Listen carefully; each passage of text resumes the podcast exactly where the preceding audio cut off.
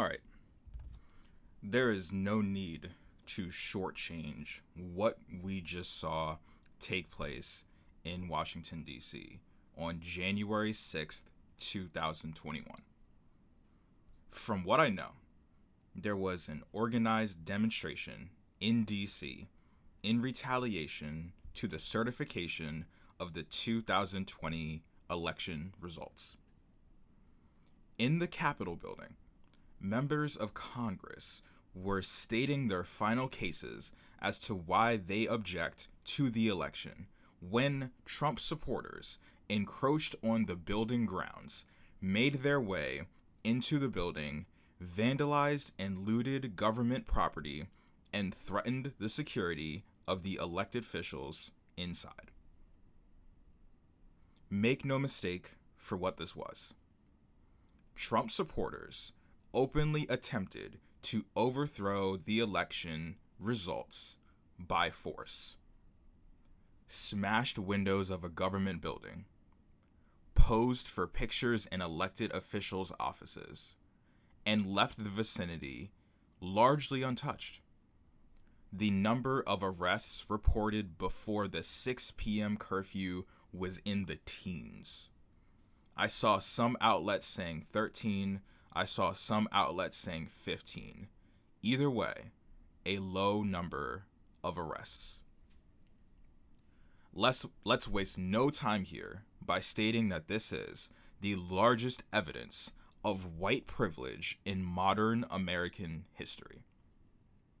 And it's so much clearer to see that case because of the militaristic response from law enforcement during intended peaceful protests this summer in response to police brutality against unarmed black Americans. I will be fair and say that after the curfew on January 6th, law enforcement officials were swift and forceful, which was reminiscent of the demonstrations from this past year. But the lack of resistance during the daytime tells part of the story here. There are videos of police officers opening the barricades for the anarchists.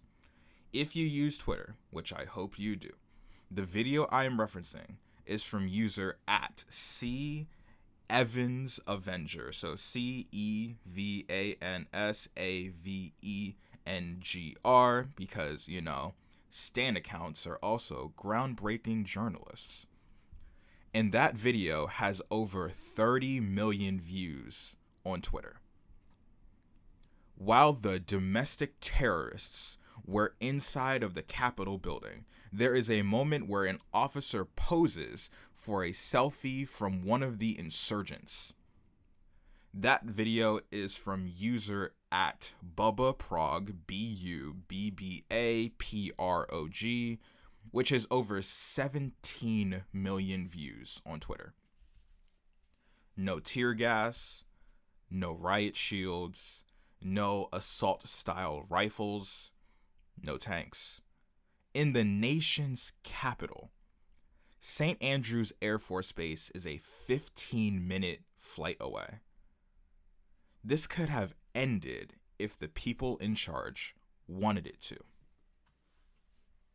Let's talk about the obvious equivalencies here.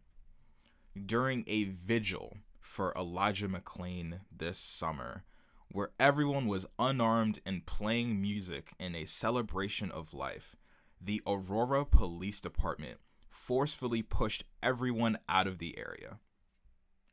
This was from Twitter user at Jessie Design Gal, so J E S S I E D E S I G N G A L on June 28th, 2020.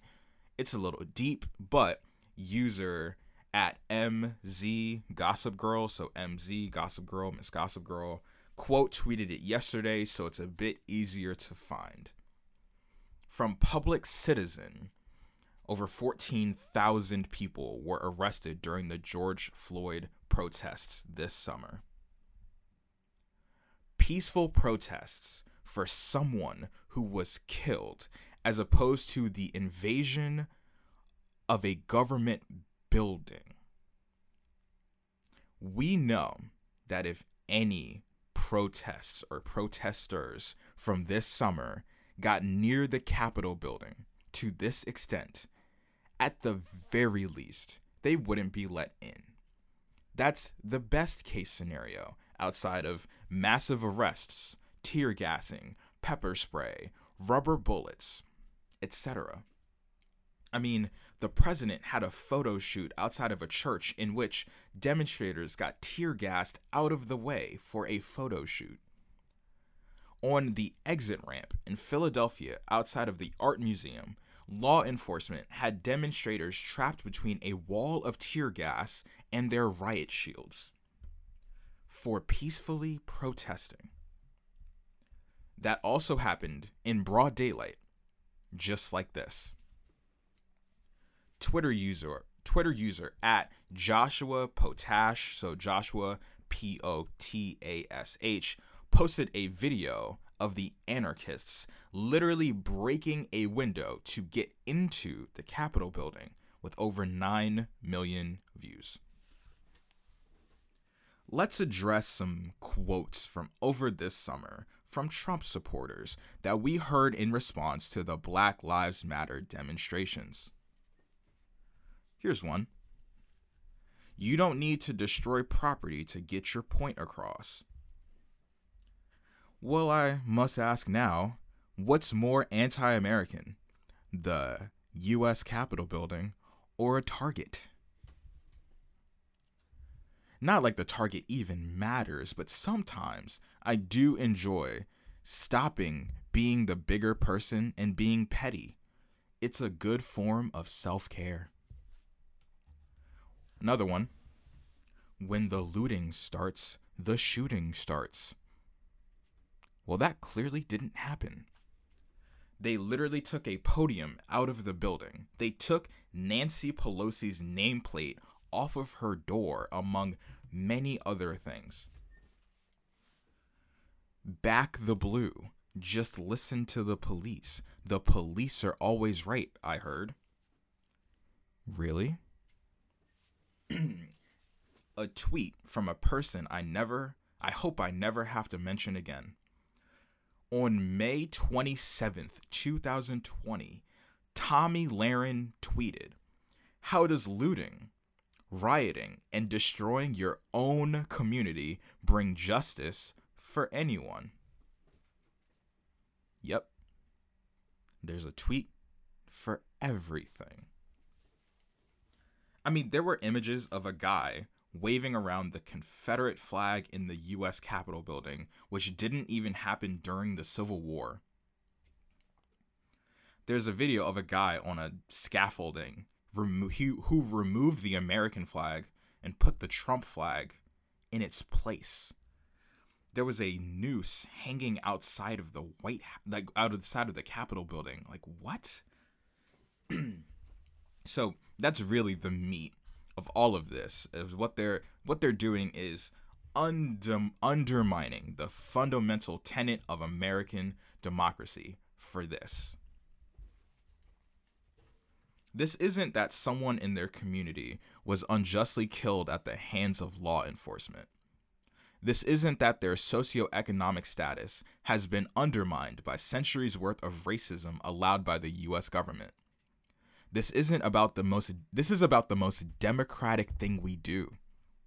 These thugs broke into a government building, attempted to harm, capture, or destroy people and material sensitive to the election.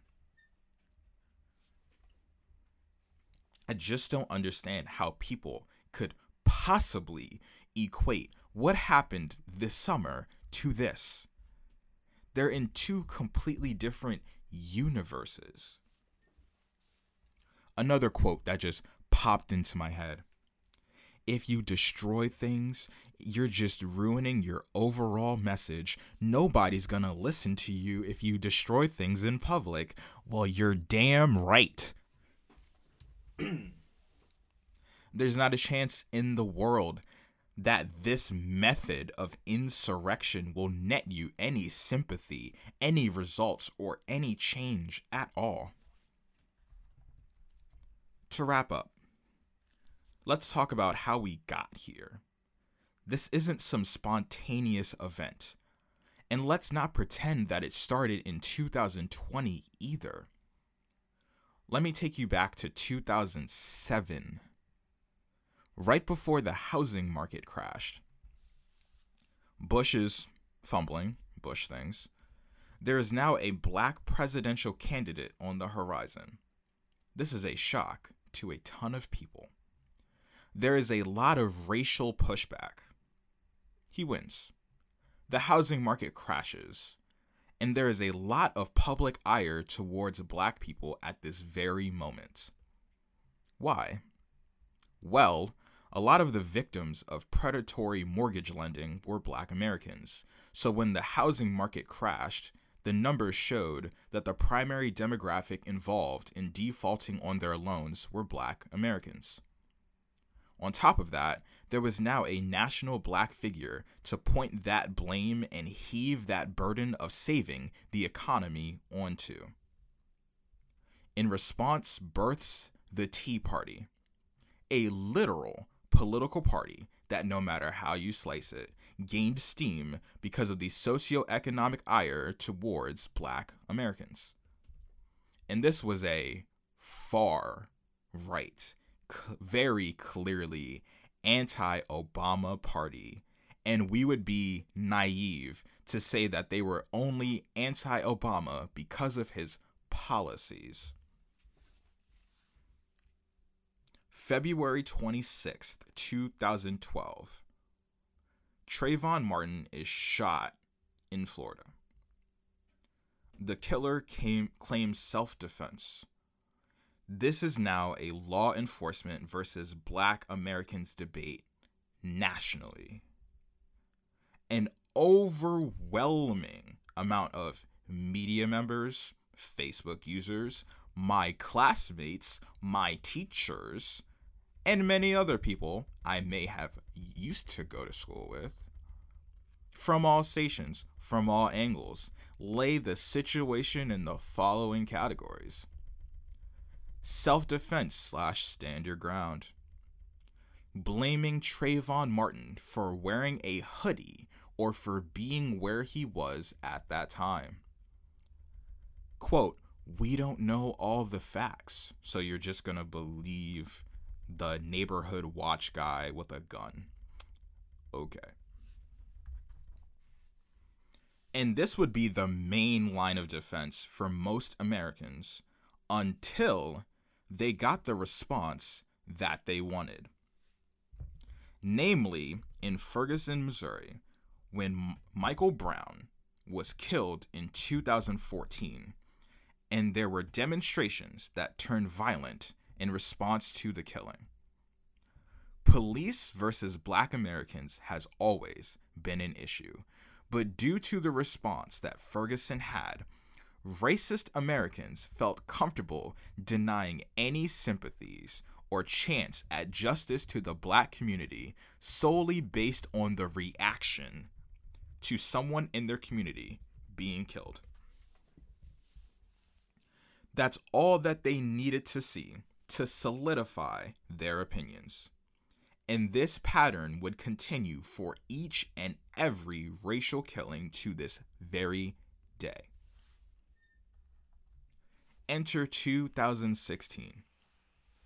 The Tea Party no longer has a black person to naturally hate in the office of the president. The Republican Party has a candidate that, at the very, very, very, very least, does not denounce outright white supremacy in events such as Charlottesville or at any point to this day at the very least, is not com- careful with the words that they choose when referencing other minority groups, and at the very least, did not do their part in putting the putting the fire out in the chance, the chance that there could be election fraud. The Republican Party does its very best to sow doubt in the possible election results, to which we all know that had their candidate won, none of what happened in Washington, D.C. would have taken place. It's the escalation into the events that happened yesterday that don't make what happened surprising at all.